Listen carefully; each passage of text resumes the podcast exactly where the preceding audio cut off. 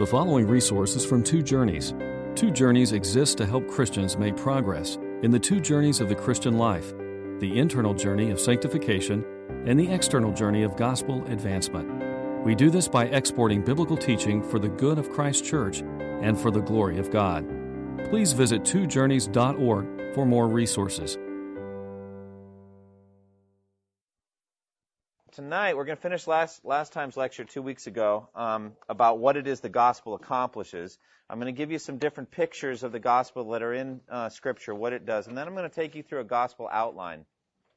Listen, there's a lot of different gospel outlines we could use. The one that I've done here is just one of many. Um, but it's good for you to be able to uh, share the essence of the gospel in 30 seconds, a minute, five minutes, half an hour, an hour. I mean, it can be all of the above. Uh, it really is that uh, amazing a message. But I've, I've given you um, a sheet that begins with page 10. We're in the middle of this doctrinal instruction on what the Bible, what the, what the gospel does. I'd like to begin with that. Uh, we're talking about the different accomplishments of the gospel. Uh, that we are saved from sin's penalty, saved from sin's power, and saved, thirdly, from sin's practice. That's where we are. The gospel is the power of God for the salvation of everyone who believes. What are we being saved from? Well, we're being saved from sin and everything it does to you. Isn't that amazing? It's a comprehensive salvation. Sin does a lot of things in this world. Sin does a lot of things in your life. As a matter of fact, I think it would be an incredible thing if you could live one hour without feeling any effects of sin whatsoever. I think you would not even believe the effect on your body, on your emotions, on your mind, on the world around you. I mean, I think if you could just be one hour, it'd be like heaven on earth. It'd be an incredible thing. Sin is such an oppressive presence. We don't have any idea all the things that it does to us. And uh, that's what Jesus came to do, is to save us from sin. In everything, it's a comprehensive salvation that we're looking at. So we're going to be saved. We are saved. The gospel saves us from sin's power. Um, we talked about that. Basically, sin has no authority over the Christian. Sin has no power to compel you any longer. It has no rights over you. You've been rescued or transferred from the dominion of darkness into the dominion of Christ. And uh, that's a beautiful thing. And so, therefore, just like uh, if you change your citizenship from another country to the U.S., the previous country cannot call you into military service, has no authority over you, etc. That's the idea that we are no longer under sin, but we're under grace. It's like you are in a new country now. You were in sin, and now you're in grace. All right? That doesn't mean that you don't carry with you some of the ethics and the habit patterns and the old ways from the old world. In other words, you can be in Christ's kingdom and still act as though you weren't. Isn't that sad?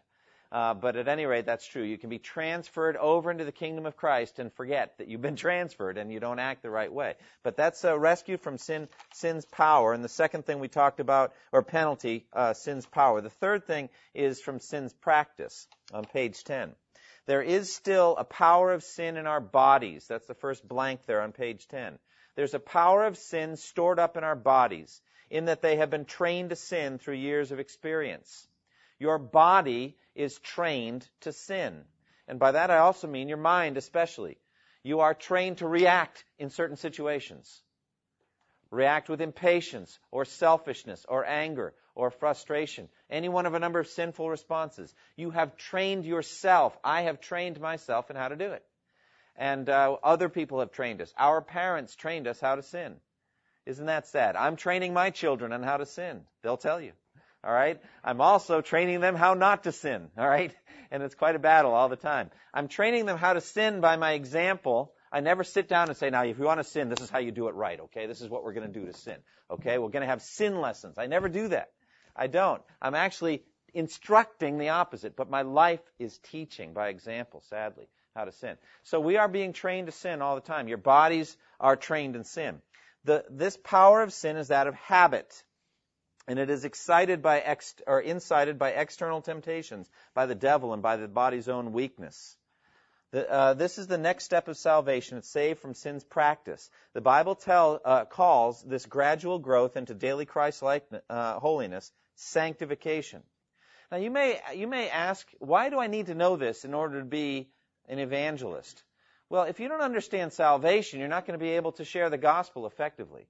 You know, if somebody prays the prayer and then the next day they say, well, I thought I was done with sin.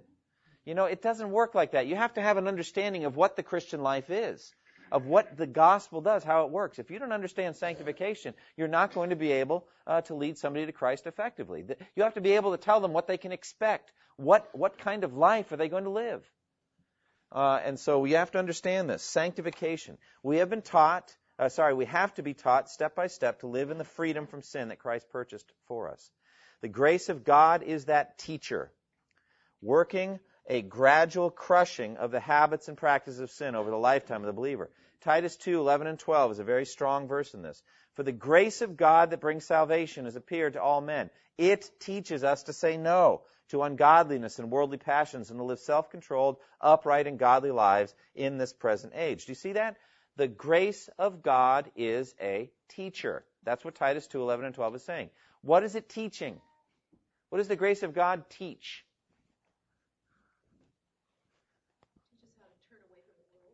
Yeah.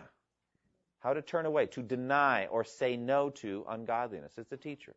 And so we should never imagine that grace is some weak thing. Grace is very powerful. Grace is a, is a sovereign power in your life. Uh, it says in Romans, just as sin reigned in death, so also grace might reign through righteousness to bring eternal life through Jesus Christ our Lord. Uh, that's just Romans for you. I mean, so many little sub phrases. That's why people preach forever in Romans, like me. By the way, I counted up. I'm coming up on my 100th sermon in Romans. I'm very excited. We're going to hit triple digits. We're going to have like a 100 birthday party or something like that. I don't know. Probably we won't. But you know we're coming to 100. It's so packed. But what it's saying is sin used to reign. Sin was a king in your life, a tyrannical power. Now grace is a sovereign power in your life. And it teaches you to say no to ungodliness. We say no to sin by the power of the Holy Spirit, putting sin to death every time we refuse a temptation. This is precisely the work the indwelling Spirit does for every believer. Romans 8, 13 and 14. If by the Spirit you put to death the misdeeds of the body, you will live, because those who are led by the Spirit of God are sons of God. And by the way, those that are led by the Spirit of God to put sin to death are the sons of God, children of God. If you're not being led by the Spirit to put sin to death, you're not a child of God. That's what it's teaching. So you need you need to say that when somebody gets done praying the sinner's prayer, uh, what you need to do is is not give them assurance that they are now saved. Say if the Lord has saved you, He's going to be working by His Spirit in you to put sin to death. You're going to start seeing a principle of holiness in your life growing. Jonathan Edwards called that internal principle of, of holiness the greatest evidence of God's saving work. It, and I think it is. Uh, that there is this transforming power of holiness inside the heart of the person. It's a new principle of holiness. That's going to be how uh, we know. Not that they were water baptized, they prayed the sinner's prayer, water baptized. Lots of people that happens to, and they're not really saved. Uh, they'll tell you that. They say, "Oh, I was baptized a couple years ago, but it didn't really take." you know, kind of like an adhesive that doesn't stick well to like Teflon or something. I don't know what it is. Well, let me say, when when God works in you, He's working a work of holiness inside the heart. So that's what He's doing. Now, this work, sanctification, is a partnership partnership between the Spirit and the believer. And it goes on for the rest of your life. We can still fail and lurch into sin where we have no business being and where we do not belong. Uh, when we do it, the Spirit convicts us of His revulsion against it. We confess it and repent from it and walk again as new creatures in Christ. However, anyone who is not regularly putting sin to death by the Holy Spirit is not a Christian, as we just said a moment ago. And now, fourthly, we are saved from sin's presence. We will be. That's in the future. It means there won't be any sin around. None. I just mentioned that again. Wouldn't it be nice to have an hour of that? Well, you won't just have an hour, you'll have eternity of that. I just pre- preached about that on Sunday. Isn't that exciting? You have an eternity apart from sin's presence. That's the future. This is the final step of our salvation. The Bible calls it glorification. It involves a total freedom from the very presence of sin in heaven. No more indwelling sin nature. No more body of death. Romans 7:24, in which resides our proclivity to sin. No more external temptations, no more devil. What glorious freedom! It also includes a resurrection body, perfect in every respect. Now, here's the thing. If God didn't do this in us, do you realize we really wouldn't be able to enjoy heaven? I mean, think about that. We are easily bored right now. We, we get tired of things. We don't have a taste for God the way we should. an eternity of anything in our present state would actually wear on us. We have to be transformed in order to enjoy heaven. Isn't that true? Now we can, in our new creation selves now, we can see that heaven would be enjoyable, enjoyable theoretically, but you couldn't pull it off. We have to be transformed inside and out in order really to enjoy heaven. And God intends to do that for us. Isn't that wonderful? He intends to finish the work in us. It's called glorification. Susan.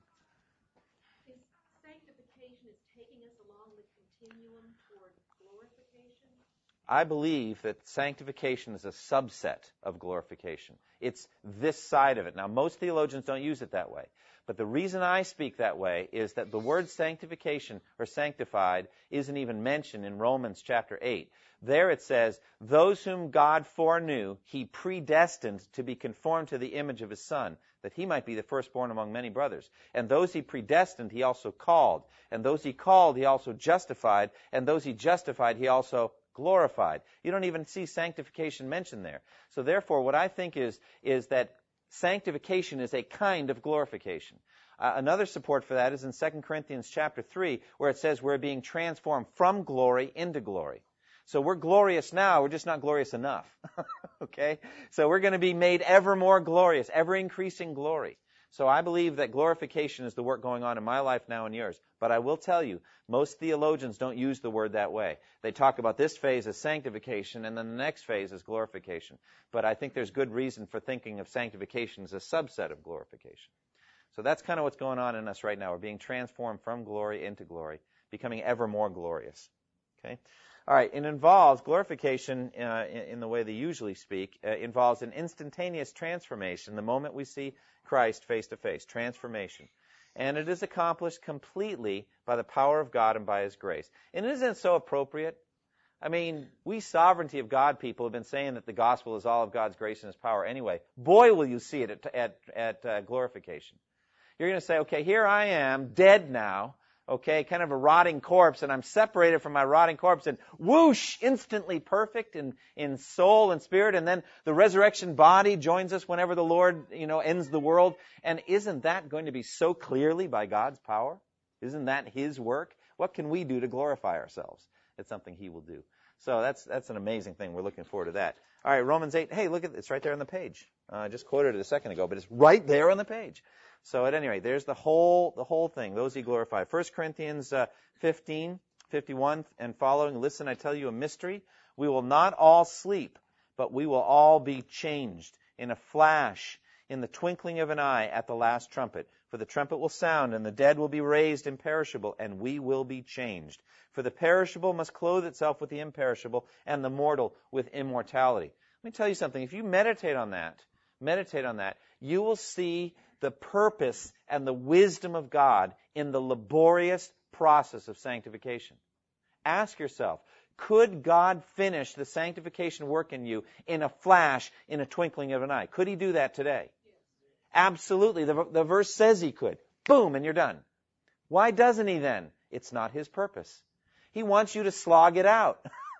he wants you to struggle and fight and, and confess sin and be here in this world, and He just wants that. And you might ask why.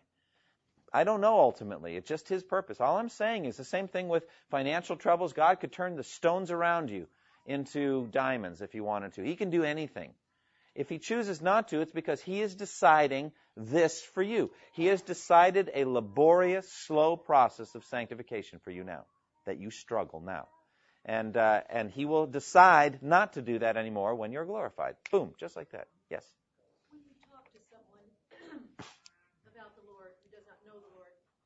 They may confess certain habits, uh, very sinful. And uh, are we justified in ever saying to them, the Lord may choose to remove this from oh, you? sure. Or let them know it isn't all yeah. slogging it out. The Lord yeah. may miraculously deliver. He does that. There's testimony from that, uh, a testimony of that from, from people that, that certain habits just disappeared and they never came back again. Although I do say, if any man thinks he stand, take heed lest he fall. You know, you could have a, a sin habit or pattern taken from you, and then find ten years later you're back at it again. And and so my feeling is you got to be constantly vigilant while in this world. So I think yes, I mean God can do that, but it's not his normal way. You know, um, You know, it's the same thing with those that are always um, kind of uh, rebuking the the demon of impatience. You know that kind of thing. Uh, you know, it's not the demon of impatience; it's you. You're being impatient. You know, that's that's the issue. But people try to find named demons for each sin pattern. And and my feeling is the Lord just wants you to put sin to death by the Spirit. He's given you all the equipment you need to be holy. And so that's what he's doing. But we have something to look forward to. In a flash, in a twinkling of an eye, at the last trumpet, we will be changed. And then again it says in 1 uh, John 3, uh, verse 2, Dear friends, now we are children of God, and what we will be has not yet been made known. Did you see that? There's some mystery involved here. There's some things he hasn't fully told us yet. That's exciting, isn't it? You know, it's kind of like uh, your birthday's coming up and your spouse says, I have a surprise for you. What is it? I'm not telling you. Uh, Christy tells me she doesn't like that. It makes her feel. What do, what do you feel when I tell you I have a surprise? It stresses you out, doesn't it? makes her feel stressful. Like, did I spend too much money on it or something like that? I don't know. Or will it? Will she like it? Um, well, I don't know what this means. What we will be has not yet been made known. But we know there is something we do know. When he appears, we shall be like him. Do you see the consistency here between Romans 8 and 1 John 3? That we would be conformed to the, to the Son, that he would be the firstborn among many brothers. And here, 1 John 3 2, we will be like him. Do you see how it goes all the way back to original Genesis 1 that we're created in the image of God? There's such a consistency to what God's doing here. He made us in his image. Sin defaces that image. He's restoring us uh, in his image, the image of his Son. It's so, it's so consistent. Do you see it? I mean, you can't write this. No human being can figure this out. There's a consistency across the whole Bible. He is reclaiming and working that his image would be perfected in us. So that's the future. All right. Our gospel message then is the wonderful news that full salvation from sin and all of its dev- devastating consequences is available through faith in Christ. The penalty of sin, the power of sin, the practice of sin, and the presence of sin, all of them will be done away with by the work of Christ. All of them removed through faith in Christ. All right, we understand that these things are accomplished for us only by Jesus Christ. They are won for us uh, through his victory at the cross. In order to understand the gospel, we must understand the full achievement, achievement of Christ on the cross. The accomplishments of the cross are so immense and sweeping that the Bible actually uses a wide variety of language to cover them. Now turn the page. There's a little chart there. I got this from my uh, systematic theology professor, Roger Nicole, um, in which he talks about the varieties of language uh, concerning what Jesus accomplished at the cross. Basically, uh, what Jesus did at the cross is so amazing, so comprehensive, so sweeping, that no one type of language covers it all. Therefore, the Bible uses a variety of language um, to uh, talk about what Jesus did at the cross. Take the chart, and on the left-hand side, you see the types of language. For example, there is relationship language uh, with the cross. There is sacrifice language. There is the courtroom picture or language. There's the marketplace, and then there's battlefield. Do you see that? So there are five different kinds of language. For example, relationship, the key terms there would be reconciliation and also propitiation. Um, uh, reconciliation is basically two estranged parties who are brought back into a good relationship with each other again. You know, eh, you get 2 Corinthians 5.21, uh, God says, um, 2 Corinthians 5.21, um, it says uh, that God himself were making, as though God himself were making his appeal through us, we implore you on God's behalf, be reconciled to God. So you see, God is there through the evangelist imploring this sinner, be reconciled to God. Come again now into a good relationship with God. That, that's what the reconciliation language is, is like. Uh, propitiation is the turning away of the wrath of God by the payment of a blood sacrifice. So basically, the wrath of God is removed. It's no longer a hindrance in the relationship. Very hard to have a good relationship with God when He's being wrathful toward you. All right? Obviously, it's impossible. The relationship is broken. So the wrath must be removed. Therefore, this is relationship language. Uh, reconciliation, propitiation are both relationship type things. The obstacles for God and us in this are that we are enemies. We are enemies in our minds because of our evil behavior, Colossians says. We were, if when we were God's enemies, we were reconciled to Him through the death of His Son. We were enemies. That's an obstacle. All right? And um, he was our enemy as well. Uh, and the wrath of God is a big obstacle. Key verses, as I already uh, cited, 2 Corinthians 5, 18 through uh, 21, Romans 3.25 is the propiti- propitiation verse, and Romans 5, 9 through 11. And what is the outcome of the cross relationally? friendship with God. Isn't that wonderful? We are friends with God. We are His friends. Um, all right, that's relationship. Secondly, you have sacrifice. Now, later in this evangelism course, I'm going to talk about how to use the sacrificial system to share the gospel. But sacrifice is one of the number one ways that God has communicated the cross to us across time. I mean, from the very beginning, when He uh, uh, covered Adam and Eve with the skins of an animal, to the next step when uh, Abel offered God a sacrifice, an animal sacrifice that God accepted, but Cain's uh, vegetable sacrifice was not acceptable to God. God was establishing the principle of blood sacrifice. Noah steps off the ark and he offers a sacrifice of the clean animals, the extra clean animals that he had taken on the ark. He took seven clean animals and then two of every kind of the unclean animals. Uh, well, he offers a sacrifice to God, and God smells the pleasing aroma and, sw- and, swears never again to bring a flood like this on the on the earth in history. So there's this issue of sacrifice and blood. Uh, the obstacle for God and us, blemishes on the sacrifice representing wickedness and sin, and God's standards um, are obstacles concerning this matter of sacrifice.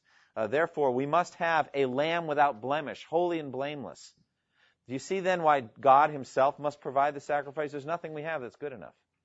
Nothing we have. One of the elements of using the sacrificial system to witness is one of the key ideas is that animals cannot be the substitute because there's nothing good enough for God. God must provide his own lamb.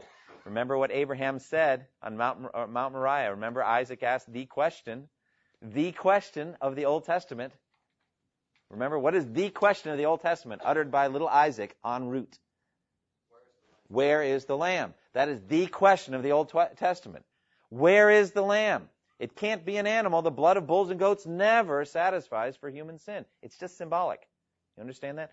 Where is the lamb? John the Baptist answered the question. What is the question? Behold the Lamb of God who takes away the sin of the world. God alone must supply the lamb because the lamb has to be holy and blameless. The lamb has to be perfect, and, and nothing we touch is perfect.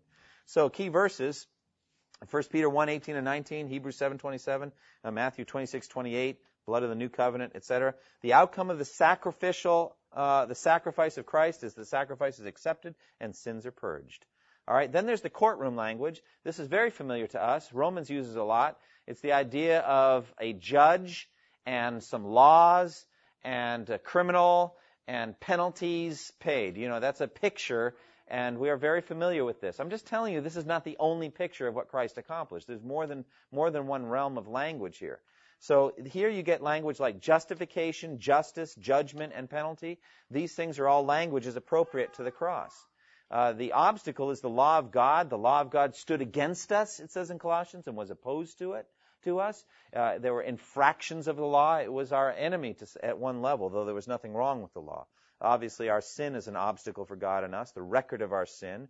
God's justice was an obstacle apart from Christ. Isn't that amazing? One of the achievements of the cross is to turn God's justice from our most terrifying foe to our greatest ally. Isn't that incredible? That God's justice, apart from the cross of Christ, is a terrifying foe because God is so just, He will not let sinners like us in heaven without our sins atoned for. But then in 1 John 1 9 it says, if we confess our sins, He is faithful and just to forgive us our sins. And so somehow the justice of God doesn't stand against us to condemn us anymore. Now the justice of God is in our favor to forgive us. Why? Because Jesus died on the cross. You see that? It is now just for God to forgive us in Christ. So the justice of God and God's righteousness was an enemy. Now it's our friend. Um, the outcome is we're declared not guilty, criminals are made righteous, and yet also with that the law is uphold, upheld. Uh, so that's marvelous. So courtroom. And then there's marketplace. Uh, the idea of a marketplace is uh, of, of a payment paid, a purchase made, etc. Um, the idea here, the language is redemption, for example. Redemption is the buying of a slave out of slavery by the payment of a price.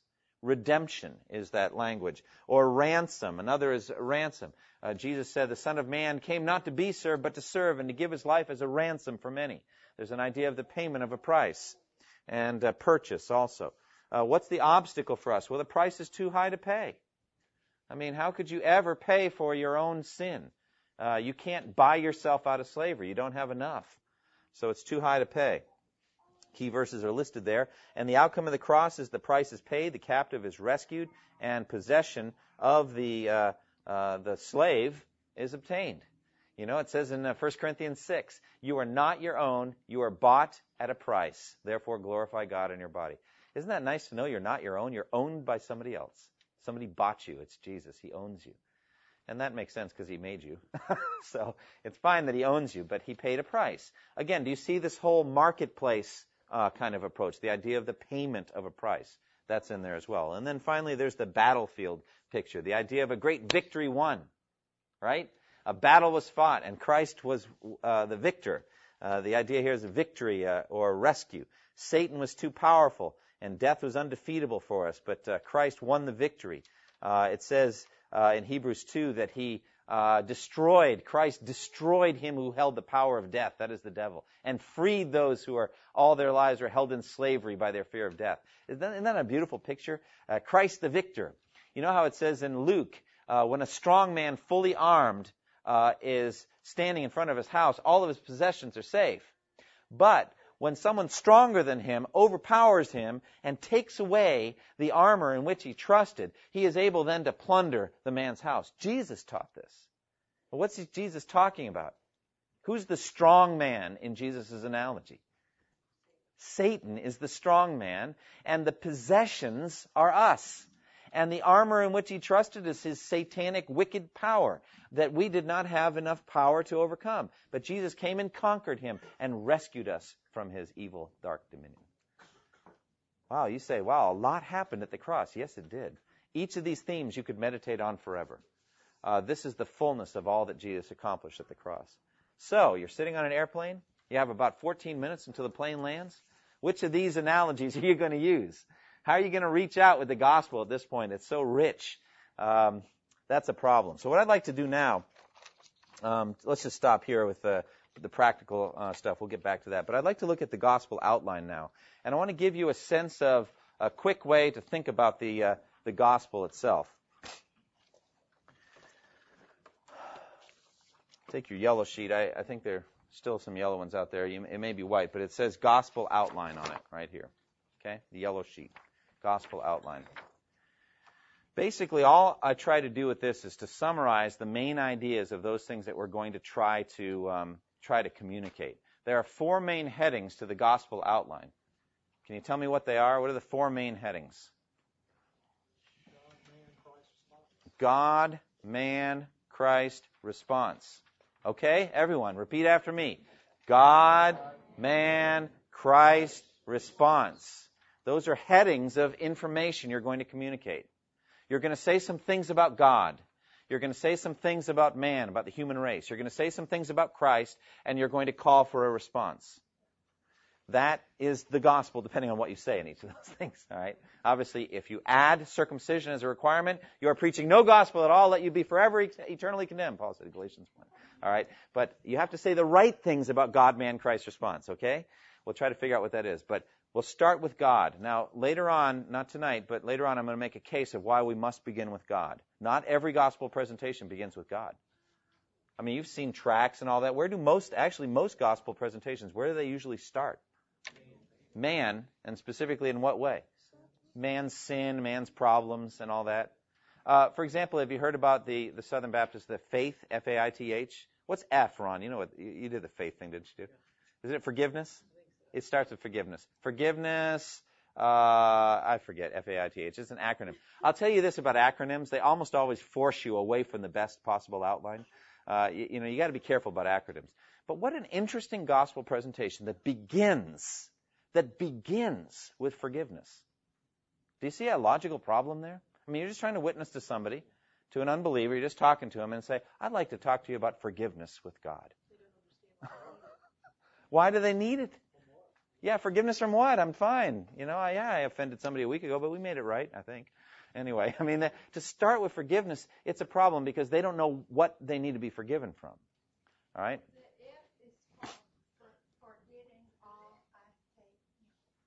Forgetting all I take him. Well, that's another acronym. I wonder how many acronyms there are for faith. All right? I forgetting all I take him. All right, that's but that's at the end because we need to know who the him is and the all that we're forgetting. So I like that one. That's good. Remember it. Forgetting all, I take him. Uh, faith is just another acronym. Forgiveness, uh, uh, atone. I don't think A is atonement. I don't remember. You don't even remember on, do you? I don't either. I've been through the training. Shows what happens with these things. I is impossible. T is turn, and H is some other thing. Anyway, um, I think it's better to start with God. You know why? Where does the Bible start? Now you all know Genesis 1:1. Anyone able to tell me what Genesis 1:1 says? In the beginning, God. So I, I think it's a good place to start, don't you? I, I, I think so. So let's start with God. What do we want to say about God? Well, let's start with the very beginning of what it says about God at the beginning. In the beginning, God created the heavens and the earth. So I think we should start with God the Creator. Why should we start there? Well, I think we should start there because it's universally applicable. You can use it with internationals, you can use it with Americans, you can use it with people who know the know the Bible pretty well, and you can use it with those who don't know anything about it. All right, we ought to start with God the Creator. It's really quite remarkable how many of the of the books of the Bible start with God the Creator. Genesis starts with God the Creator. John, the Gospel of John, starts with God the Creator. Uh, the book of Hebrews starts with God the Creator. Uh, the book of Colossians, God the Creator. Uh, these are these are important uh, books that uh, start there. In the beginning, God created the heavens and the earth. All right, because God is, crea- uh, is Creator, we can see that He's loving. Because He's Creator. Now, what's the connection between God's creation and His love? That's right. Creation itself is an expression of God's loving nature, isn't it? God has a desire to communicate himself. He has a desire to be in a relationship. Uh, Acts 14:17 is a great verse for this. Yet he has not left himself without testimony. He has shown kindness by giving you rain from heaven and crops in their seasons. He provides you with plenty of food and fills your hearts with joy. Now, what, what, does that verse talk about? Look at Acts 14, 17. This, this is not the Romans road. I hope you notice that. We're not just doing the Romans road. I'm, I'm trying to put a logical presentation of the gospel together. What does Acts 14, 17 teach you about God? Okay, hang on a second. God provides for his creation. He provides for his creation. Well, go ahead. There's everybody, everybody on the face of the earth has experienced God's kindness at some level. And, and, and in what kind of ways is it mentioning here in Acts 14:17? Rain and crops and fills your hearts with joy, right? Those are just things he does. And so we start with that, the, just the goodness of God. God uh, is creator, and therefore we see that God is loving. Secondly, God is king. Yeah, go ahead, Lori. Yeah, sorry.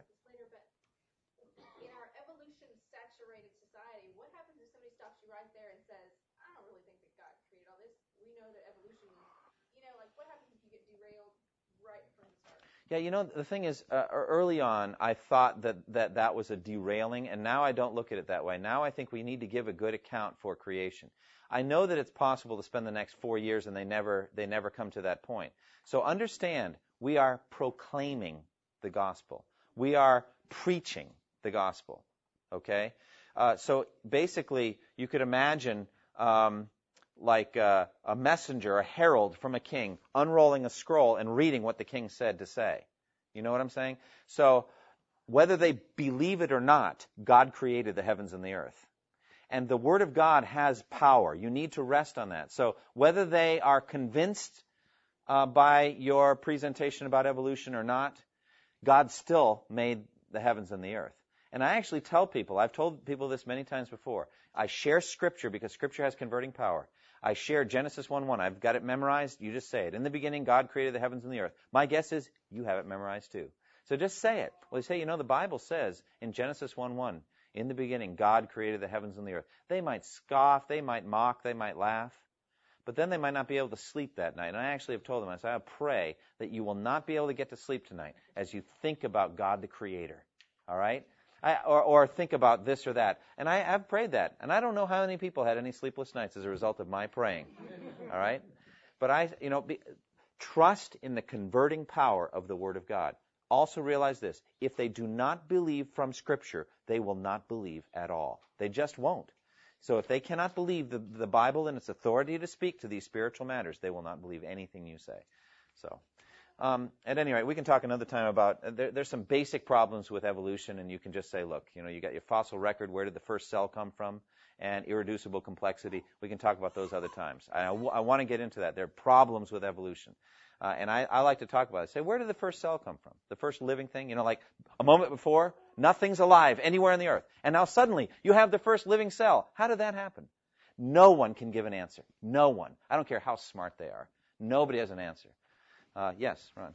Josh McDowell made a, a comment that he said that he's really that he's not really met anybody who thinks has real intellectual arguments, no some are moral or intellectual arguments to uh, be a, a bridge against or a front Yeah. against moral problems that they all each have. And, It's true.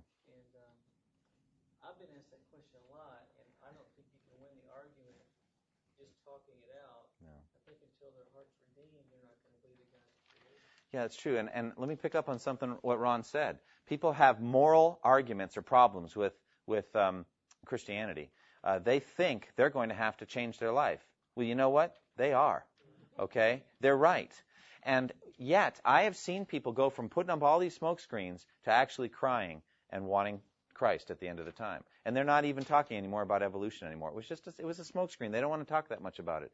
But they don't necessarily believe the gospel at the beginning. But at the end, they think there actually is a possibility that God could forgive them, that they could be accepted through Christ. And they're not talking at the end of the encounter anymore about evidence for evolution. They really aren't. So, but I do think, I do believe that we need to have in our hearts a reason or an answer to give. Let me keep going if I might. Okay. Um, the second connection is not only God is God creator, God is King. Uh, Psalm 47:7 is just one of many verses I could have chosen for this, but we won't with this one because it's succinct. For God is the King of all the earth. Sing to Him a psalm of praise. Now, what is the connection between God is Creator, God is King? Do you see a connection between the two?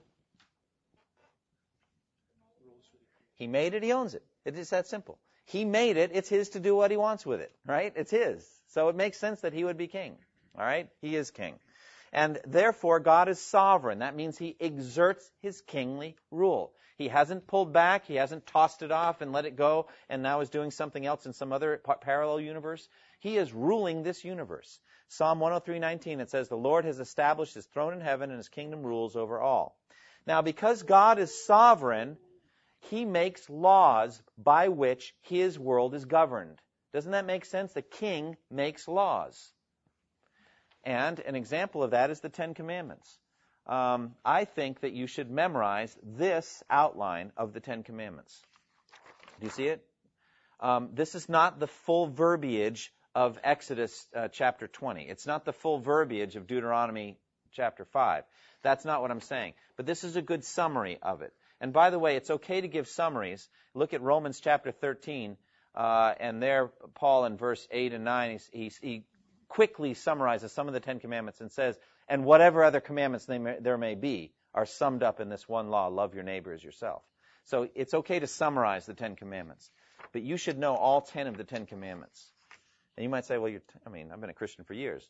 Do you know all ten of the Ten Commandments? Just turn it over. Just write them out. See, see if you do. Actually, I didn't until I memorized them for a catechism I was doing with my kids, and I had been in the ministry for a while. I was ashamed that I couldn't list all ten of the Ten Commandments. But you should be able to list them, and you should be able to go through them, and you should understand the force of them. Like, for example, look at uh, number six. You shall not murder. And look what I a- added. Do you see what I added there? And anger is the root of murder. Why did I add that? Jesus taught that in the Sermon on the Mount.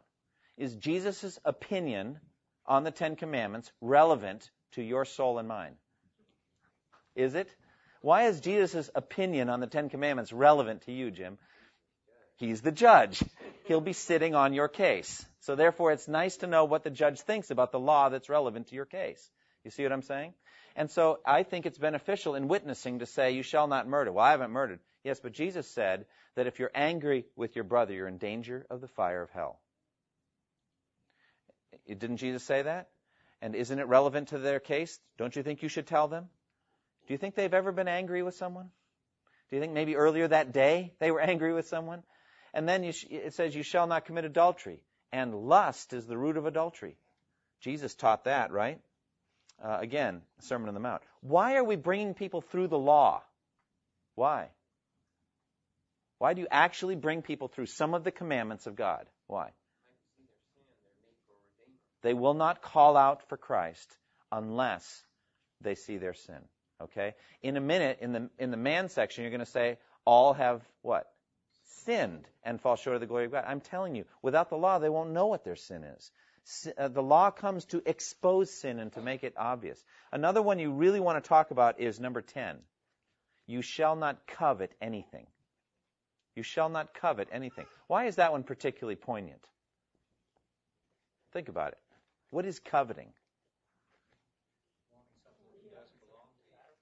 Yearning for something, wanting for something.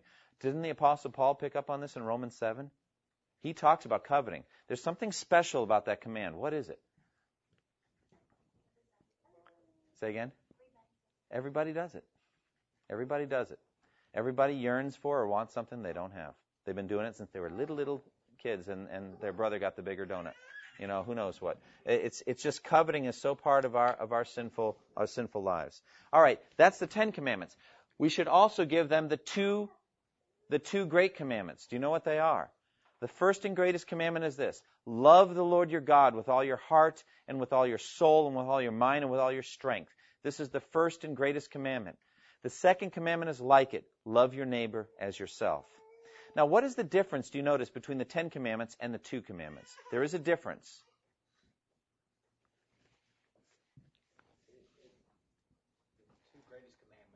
Something that you must do. It's all stated positively. Positively.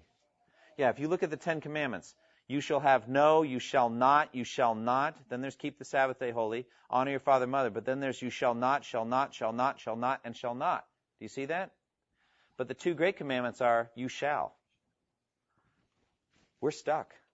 You take the Ten Commandments and you take the two commandments, and there is nowhere left to hide. Nowhere. And you can do enough work with the 10 plus the 2 so that anyone you talk to will be made to feel guilty for their sin. If you know how to handle the law, you are able to bring them to a point of conviction. With the leadership of the Spirit, the 10 plus the 2 is enough to do the job. You see what I'm saying? Because the two commandments are positive and cover every moment of your life. You know, have you really loved God with all of your heart? Have you really loved your neighbor as yourself? Okay. Ten commandments, two commandments. By the way, we don't we don't uh, apply it to their lives at this point. We're just saying the rules that the Creator King made for His universe. He gave us these laws. That, aren't they wonderful? Aren't they good laws? I think they're good laws, don't you? Psalmist thought they were wonderful. He wrote a whole 178 verse psalm about them. Oh, how I love your law. They're great laws. They're wonderful laws. There's nothing wrong with these laws, is there? Would you change anything in here? No, you know you wouldn't. You're Christian. Why would I change anything in here? It is a, these are wonderful laws. So you are, in the God section, you are presenting the laws positively, saying these are wonderful laws to live by, aren't they? We'll get to it in a minute and how well they've done, okay? But that's it. God is creator, God is king, and then God is judge. Do you see that? Now, how does it follow from creator to king to judge? Do you see the connection? What's the connection between creator, king, judge? The king has authority. Mhm. That implies a code or a standard he wants you to live up to, and then that pretty much says there's going to have to be some consequences if you don't. That's right. Because everybody knows if you don't have any consequences, nobody, everybody ignores the code. Yeah, I mean, if you have a king that gives out laws, but there's no judicial system or prisons or courts, So what? like they won't read the laws. What do they care, right? I mean, you've got to have enforcement. God intends to enforce every one of his commands over every one of his created people. He intends all of them to be kept. So therefore, every infraction, every small infraction of each of God's commandments will be dealt with either in hell or at the cross. That's a, that's a stunning thought, isn't it? Every single one will be dealt with. Nothing will be missed. So every single one of your sins and mine, mine, uh, if we're Christians, every one will be dealt with at the cross. Every one uh, who's not a Christian is dealt with in hell. That's the way God is. He deals with. He is the judge. Uh, Psalm 96:13. The Lord comes to judge the earth. He will judge the world in righteousness and the peoples in His faithfulness. Uh, therefore, God is holy. Habakkuk 1:13. Your eyes are too pure to look on evil. You cannot tolerate wrong. All right, we have said all these things about God. Do you see it? God is creator, God is king, God is judge. All right, next section, man. What are we going to say about uh, about man? Well, I tried to link it to each of the things we just learned about God. Creator, king, judge. We are created under the king and going to be judged for our sin. Do you see it? That's that's basically uh, the uh, order. Uh, man is created by God the Creator, Genesis 1:27. So God created man in his own image. In the image of God, he created him. Male and female, he created them. He created to be like God, to know and love God, and to serve God. The problem is that we are rebellious against God the King. Uh, this is where we get to the problem of sin. We are universally rebellious. I prefer Romans 3:10 through 12 to Romans 3:23. Romans 3:23 is good, for all of sin and fall short of the glory of God. You can talk about that. Romans 3:10 through 12 seems a little bit more pointed. If you look at it, it says, There is no one righteous, not even one. There is no one who understands, no one who seeks God. All have turned away. They have together become worthless. There is no one who does good, not even one. Is that of any use to you as an evangelist? To know that Romans 3:12 says there is no one who does good, not even one? Ron, how is that beneficial as an evangelist? You've shared the gospel with people. What, how is Romans 3:12? There is no one who does good, not even one. How is that beneficial? Well, it draws a line in the sand that they have to either think you're a liar and everything you do is wrong and they're right, Mhm. which they may feel presumptuous, or it challenges them that they're wrong and they're wrong before God and they have to make a decision. That's right. Most of the people you witness to who are non-Christians and who at the end of your encounter with them are still non-Christians will be so because they think too highly of themselves. They will think that they are, and I quote, basically a good person, end quote. Yeah. All man's ways seem right in his own eyes, yeah.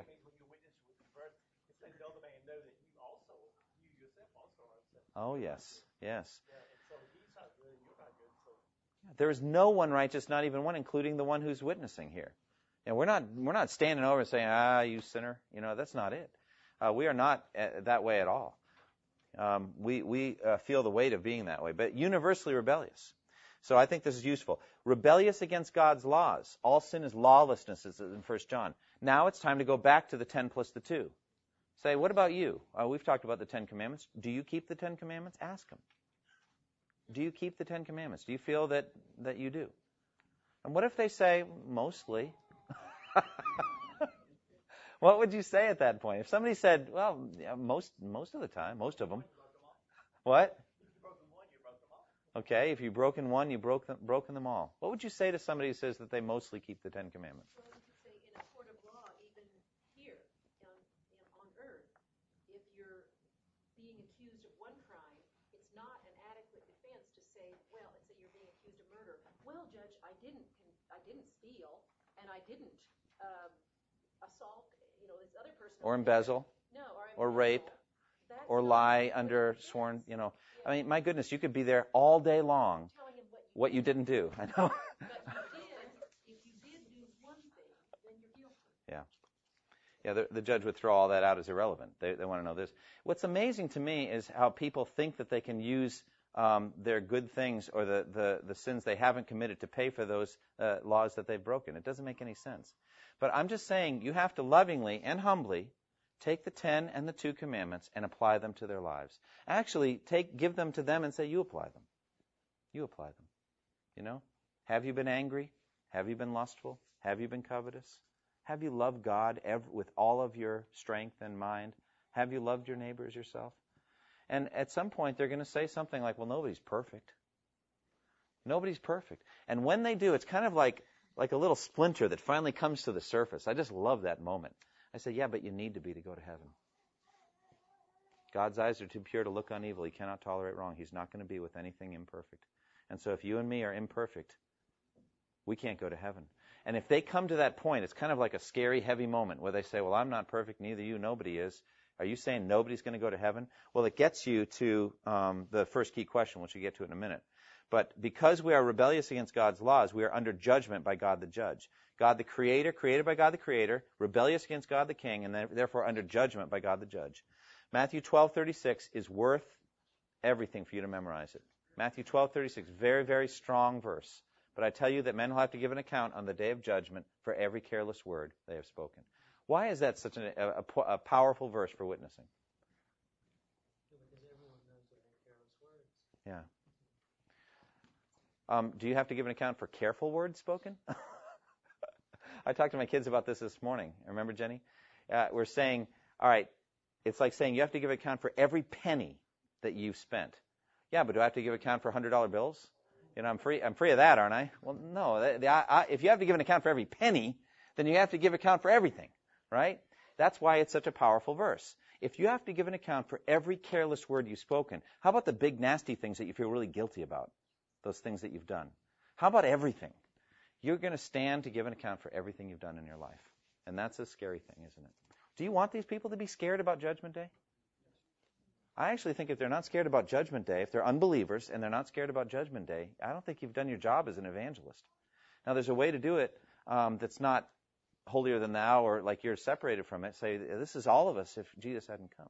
So now we're ready for this very poignant question.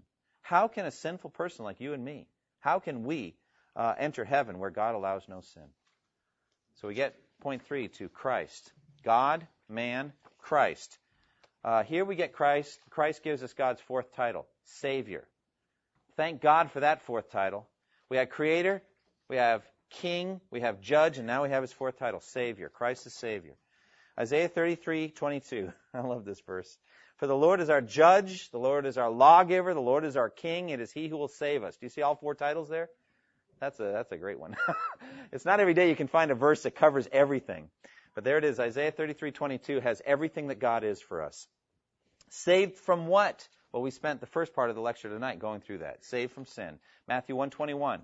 You will give him the name Jesus because he will save his people from their sins. Then we talk about Jesus' supernatural life. I'm just going to give you an overview now and not go through the verses. We'll go through them, God willing, next time.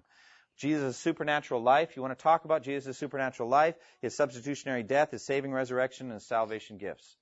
Why do you want to talk about his life? Why go into details about Jesus' biography? Is that important? Why is it important? His righteousness imputed to us. Okay.